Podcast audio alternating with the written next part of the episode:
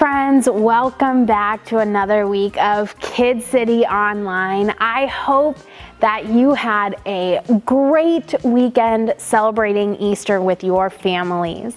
Now, we are starting a new series this week, and it's called Studio 4110. And we're going to start off this series by talking about a scary story.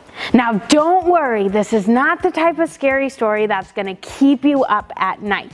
It's actually the story of Moses and the burning bush from Exodus 3 and 4. And you might not think that's an actual, real, scary story. Again, when I'm reading it, you probably won't be frightened, but it's a scary story because we're talking about a person who was scared. So, this is a true story about a time when God, who is the creator of all creation, and he opened a door for Moses to do something new and exciting in his life. God spoke to Moses and called him to go and lead his people. But Moses was a little uncertain, which we'll talk about.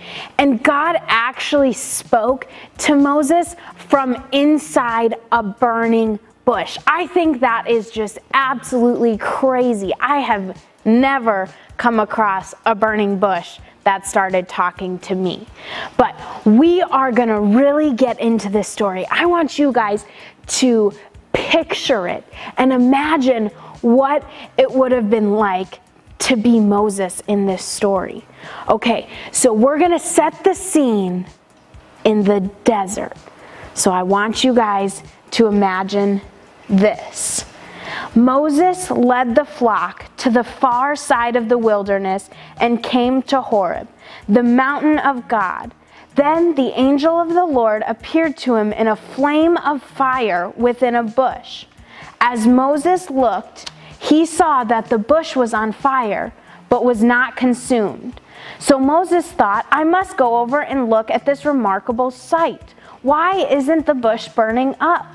Then the Lord saw what he had done over to then when the Lord saw that he had gone over to look, God called out to him from the bush, Moses, Moses. Here I am, he answered.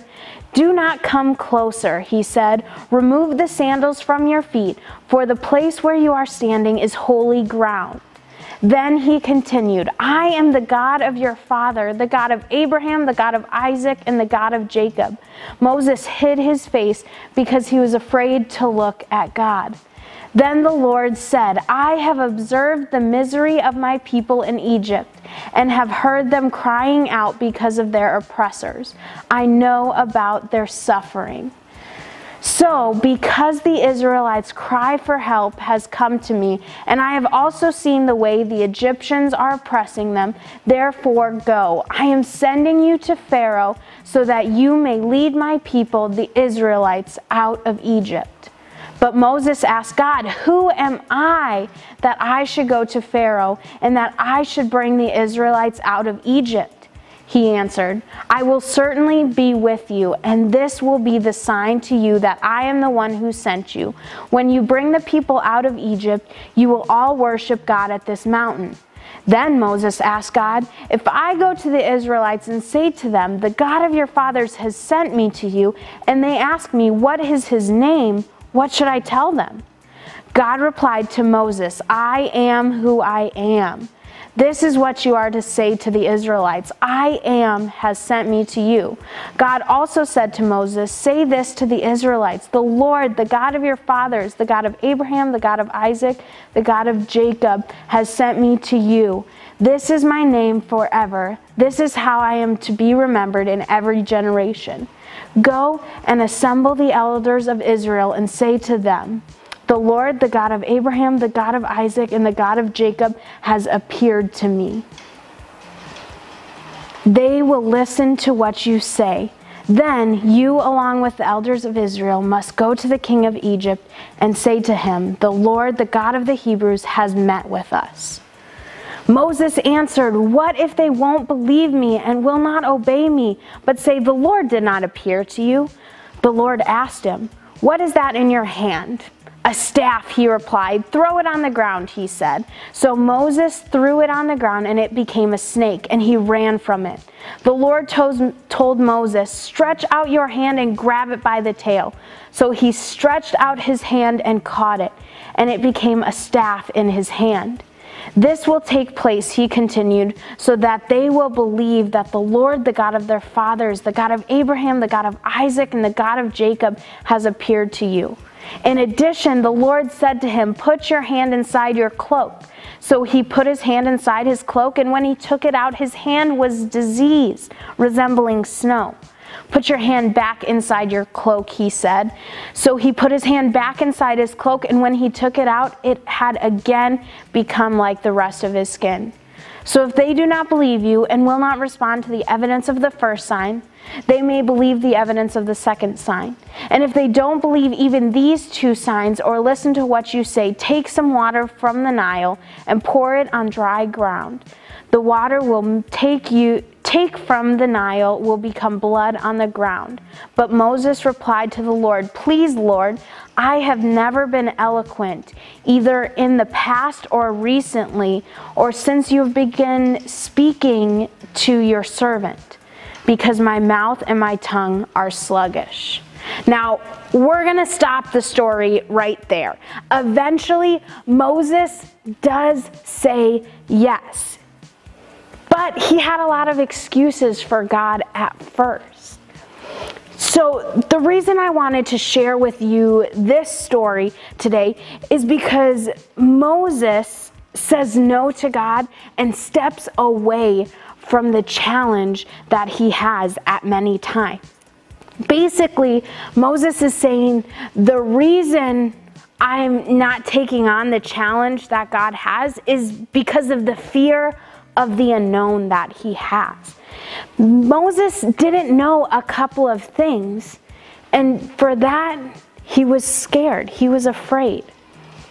So, first of all, he didn't know if he was good enough to take on this challenge. He said things like, What if I mess up?